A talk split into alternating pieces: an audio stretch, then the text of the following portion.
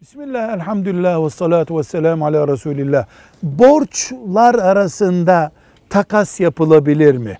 Yani 5000 lira filancaya borcum vardı. Şimdi bir pozisyon oldu 5000 liralık başka bir işlem yaptık. Tamam bunu o borca sayalım.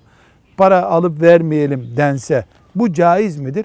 Ortada bir faiz hilesi söz konusu değilse caizdir.